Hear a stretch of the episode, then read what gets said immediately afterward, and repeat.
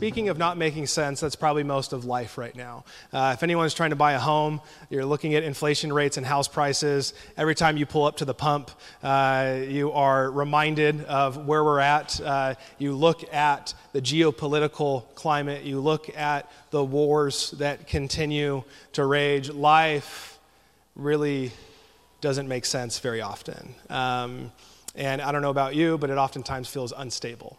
Uh, is it unstable? Unstable. Anyways, you know it. You feel what it's like to not be stable. And with that, there's something that we do believe as we gather here as a church that there is someone who is stable, that's consistent, that, that we can actually put our faith and our trust in. Now, the challenge with faith and trust, just like you trusted this chair to hold you, you don't actually trust it until you sit in it. And one of the ways in which we're saying we trust God in the midst of chaos and calamity and uncertainty is that we continue to put our faith and our trust into practice. There's actually actions. So we're in a series called Trust Fall, and what we're looking at are transformative actions in the midst of uncertainty. Last Sunday we talked about generosity, that this actually probably does not make sense to continue to be generous with our finances, that when we're uncertain, we actually try to grip our hands. Today, we have a special guest who's actually going to talk to us about Sabbath. That might be an unfamiliar word for you, and that's okay. But oftentimes, if uncertainty is happening, we might feel the need to either underfunction or overfunction. We withdraw from the world or we push even harder. And Sabbath is a way to invite all of us in the midst of uncertainty to find rest to find delight, to find joy, to find worship in a God who loves you just as you are. He will not love you less because you don't Sabbath. He will not love you more but because you do Sabbath. But in Sabbath, you are creating space for God to move powerfully in and through your life. So I'm going to invite uh, Noemi Vega Quinones up, and she is a baller. She brought a fan group with her today, which is wonderful. Uh, She's been in the life of Midtown now for a couple of years. She actually led a leader session for us a couple years back. Um, she is now in her doctoral studies around religious ethics, actually studying uh, the life of Christian and indig- indigenous practices and how it actually shapes and it forms us. So she's going to walk us into Sabbath, has a fun little practice for us at the end, and will actually give some resources to us who want to try this on afterwards. It's all yours.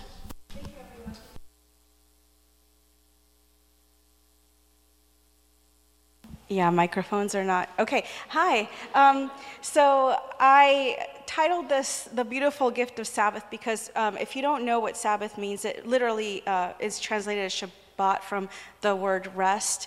In English, we think of it as rest, but the Hebraic meaning is much deeper and beautiful.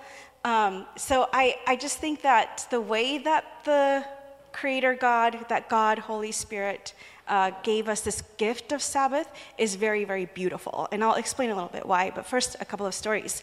Um, my mom, she grew up in El Rancho de Mexico, which are the northern hills of Jalisco. She grew up in a farm. They had corn, they had um, goats, and she would drink goat's milk, and she always would tell these stories of going to the fields and picking the beets when she was a teenager and rubbing, uh, t- like cutting open the beets and rubbing the beets with. Uh, for blush, which is kind of like a funny thing, right? Because she, but she was like, we did anything to make ourselves look beautiful, and it's beautiful. I mean, um, it was a natural thing. Right now, you know, women spend and and men too, a lot of people spend a lot of money on trying to look really great when nature can help us look really great um, and eating well. Anyway, um, well, uh, my par- I come from this tradition of people that care about the land and care about how we steward the land. Um, so, as I've been thinking a lot about Sabbath rest, I've also been thinking about what it means for creation to rest, for the land and the animals to rest. So, from my family, I'm learning these values care for the plants and, and the animals because God created those as well. Um, but it's not only my family's thing. A lot of Native and Indigenous people in the United States and all over, all over the world, actually, we all come from ancestors that actually cared for the land and, um, and, and taught us th- through ancient wisdom how we can care for one another and for the land, how we're all interconnected. And I think the Sabbath rest isn't just for humans, it's also for creation. This um, indigenous Native American woman, um, her name Winona, Winona LaDuke, and she tells a story of her people on the White Earth Reservation in Minnesota. They are the Anishinaabe people, which in Ojibwe means to write. So they like to write. The majority, Winona LaDuke states that there's a common ceremony for the restoration of balance, which is a restoration of our relationship so when they are ready to harvest, when they are getting ready to harvest and take from the land, they also give back to the land. So in, in her tribe, they offer up tobacco as a way of giving back to the land, for the land to receive nourishment as well. I think it's kind of a little bit like composting, where we are taking from the um, things that we do not need anymore in our food, and then we're learning to and we're learning or we're using it in new ways, in new ways that can be nourishing and giving back to the land. We are stewarding the land in this way. And Winona says, we do the, uh, her people, they do this because when you take something, you always give. Because if you take more than you need, you brought about imbalance. You have been selfish. To do this in our community is a very big disgrace. It is a violation of natural law, and it leaves you with no guarantee that you will be able to continue harvesting. And so part of me just wonders, I just wonder, as Christians, if you're a Christian, you're left with these Hebrew texts, the Old Testament that some of us call it, that tell us to Sabbath.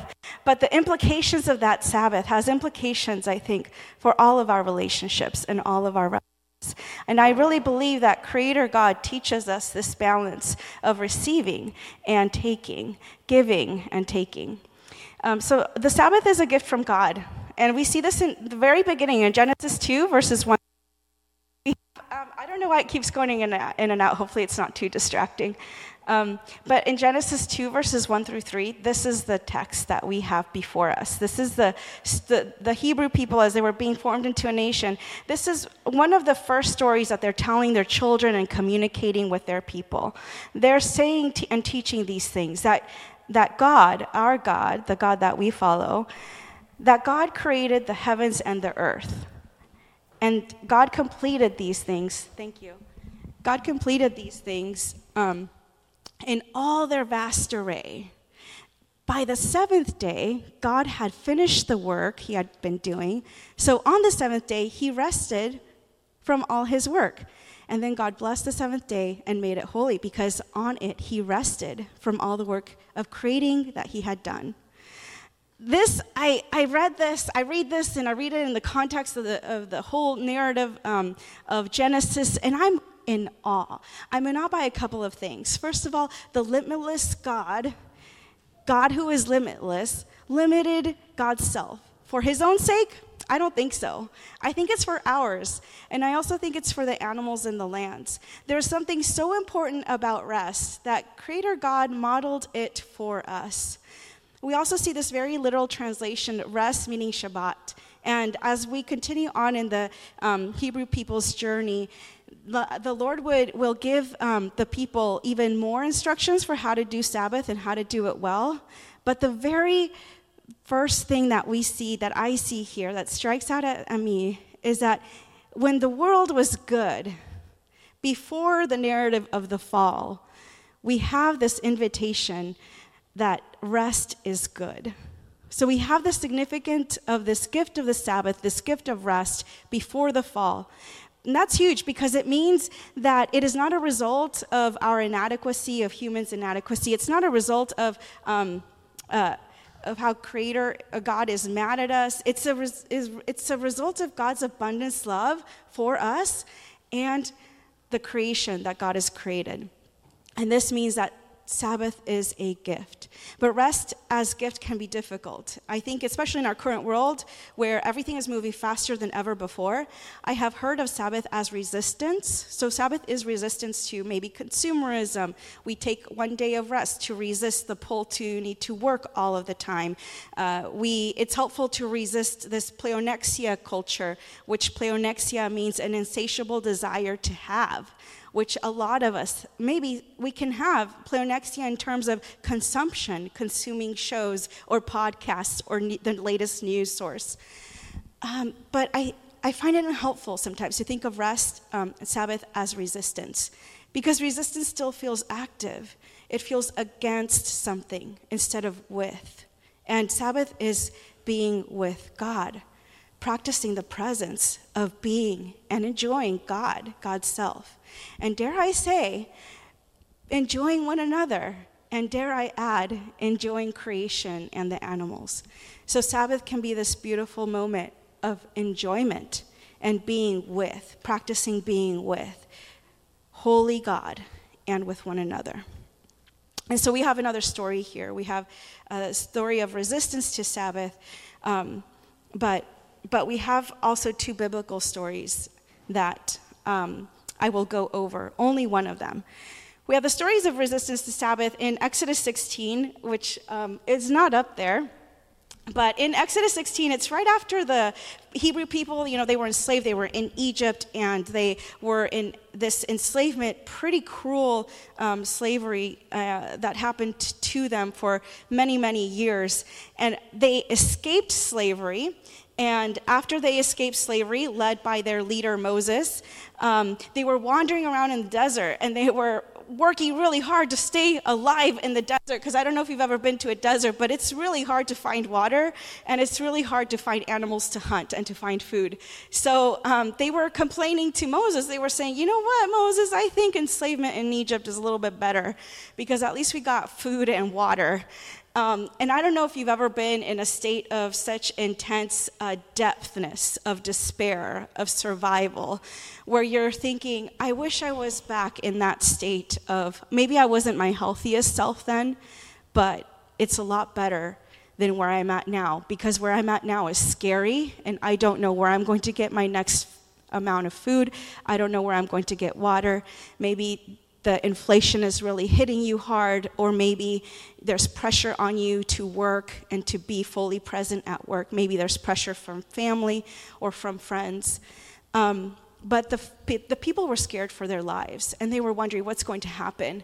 Well, the Lord, knowing that this was going to happen, uh, allowed the quail to fall from the sky. The quail is a type of small bird, and in the mornings when the Hebrew people would wake up, they would find this dew on the outside, which is, they called it manna, and it was uh, these little thin wafers. And it's kind of, you know, in communion, um, if you take communion, you get these little thin wafers. It's kind of like reminiscence of this time when you were in such a state of despair, you had to completely rely on the miraculous of the quail and the manna for provision. And in this state of despair, the people had to trust God. God told them, You cannot pick, um, you can pick as much as you want, but only pick what you need, which is really about one quart per person at the time. Only pick what you need, you know, for your nourishment. Well, some people they were scared, and so they picked more than what they needed. But what happened the next day, the quail would rot and have worms, and the manna would rot and not be digestible. The next day, immediately, the food was spoiled. Except on the seventh day. On the day of Sabbath, the Lord told them, Go ahead and pick double, and don't worry, on the day of Sabbath, your, your food will not spoil. Well, some of them, uh, uh, still afraid, still concerned, for their lives and their security, they went out on the seventh day to pick the quail and the food. And there was none because God's word is true. And the quail that they had picked earlier was still around, their provisions were still there. What we get from this, what I get from this, is that Sabbath takes a lot of trust, a lot of trust. And we practice trust by practicing the Sabbath. Um, I also think that on the seventh day, when the quail didn't fall from the sky and when the manna didn't form in the dew, it was a rest for the quail to not die, and it was a rest for the manna that was formed to not be eaten. Um, that's one way of, that I like to think about it. Now, Isaiah 58 is um, kind of a common justice uh, chapter. I love Isaiah 58. When I was early on in my justice journey, which was in the early 2000s um, in Fresno, go Fresno State Bulldogs.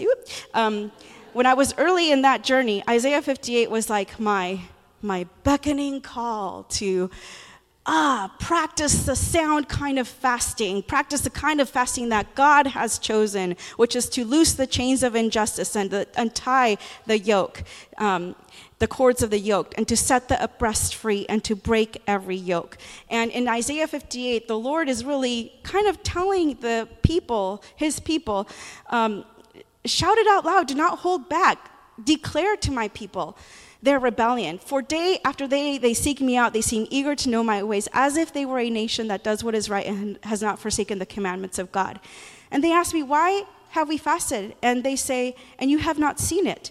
Well, God answers, Because on fasting you do as you please and you exploit all your workers. And I think that Sabbath is a form of fasting. It is a form of fasting from work. It is a form of fasting from production. It is a form of fasting from that consumerism that we are surrounded by. Um, it is a form of, of fasting from objectifying everything that is around us, which is the world that we swim in. And Isaiah 58 goes on further. If you keep from breaking, your, if you keep your feet from breaking the Sabbath and from doing as you please on my holy day, if you call the Sabbath a delight and Lord's day honorable, um, then you will find your joy in the Lord and I will cause you to ride in triumph on the heights of the land and to feast on the inheritance of your father Jacob. For the mouth of the Lord has spoken. There are some reasons that um, we may tend to break the Sabbath. Um, when I was in my first year of my doctoral program, I, um, towards the end of the spring, I fell into a very deep depression. And I um, didn't tell a lot of people because it, when you're depressed, you just can't really reach out to people. So you have to depend a lot on people reaching out to you. I lost some friends during that time because they thought that my not reaching out to them was my ignoring them. Um, but I'm so glad that I didn't lose God during that time. That um, I tried to break Sabbath from God. Like, I, I didn't feel like resting on my Sabbath days. I would wake up and I would just lay in bed and I'd be like, What can I do, God? There's nothing that I can do to honor you. In this state, there was just absolutely uh, um, a, a state of despair. And I think wherever you find yourself, sometimes there are days where the Sabbath is just really hard to take or you don't know how to take it. Um, but I want to share with you that we can trust that Creator God is with you, even when you can't take the Sabbath. If it's a thought that you have on your Sabbath day, like, I'm going to just think that God is with me right now and focus on that. Oh man, that's like enough of a connection for Creator to just abundantly fill you up.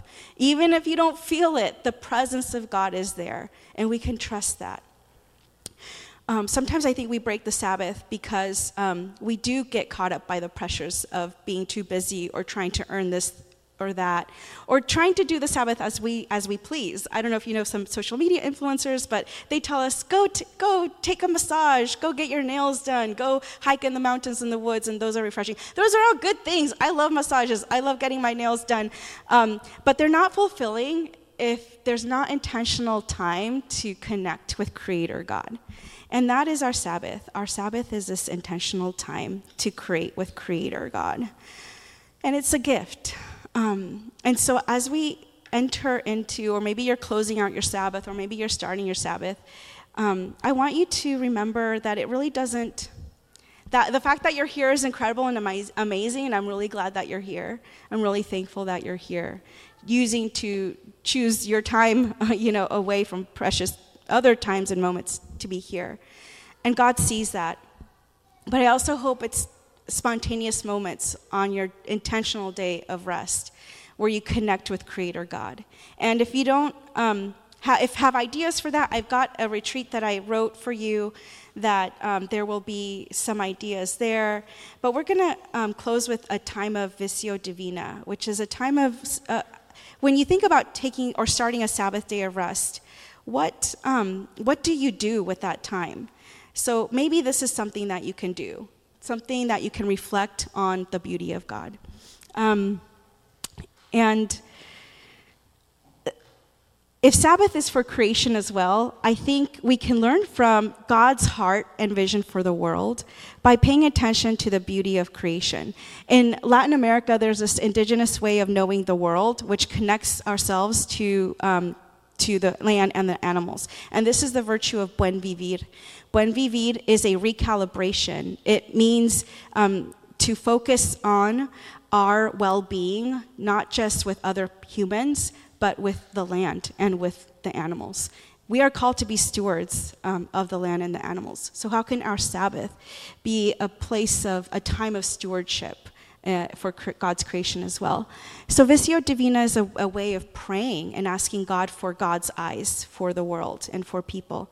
Um, if you find yourself really having a difficult moment of connecting with God, Visio Divina gives you a vision, just an image. You can focus on that. So, um, as I lead us into this time, um, I'm going to ask you to be still as the worship team comes up, and um, and I'm going to pray. Holy Spirit, I thank you that you are the God of the Sabbath, that you made it as a gift, and that you have blessed us with ancient wisdom from our families, from our backgrounds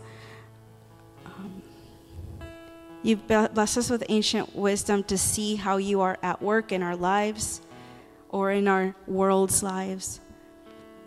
Um, so I pray that you give us your vision and your eyes to hear from you this morning.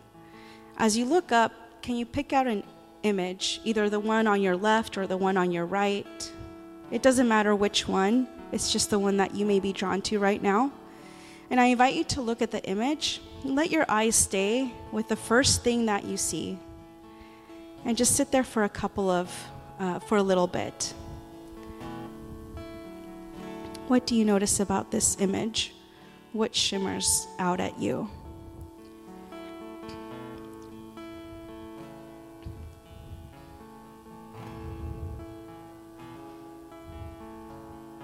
After a minute or so, observe the whole image and take time to look at every part of that image.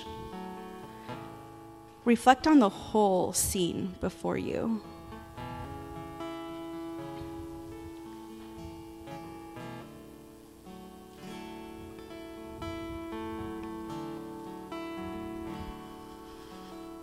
As you think about this scene, what emotions are you feeling or thoughts are stirring up?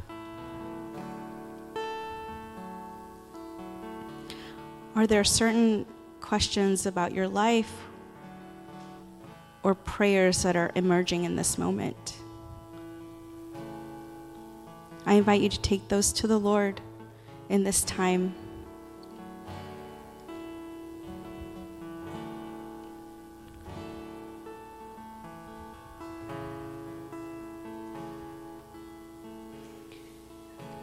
And Lord, as we close, I pray that you help help our eyes to focus on your beauty and the beauty that you have created us with. I pray that you help us to focus on your presence in this season of our lives. And thank you for being true and for being good.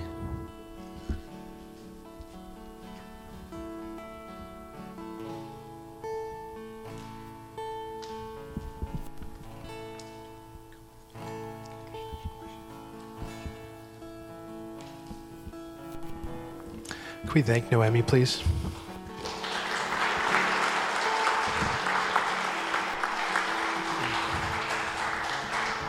So I'm going to ask her to do something on the fly real quick, but uh, there's one slide there, Stephen, um, of the pot. I'm, I'm, aware of this as kintsugi.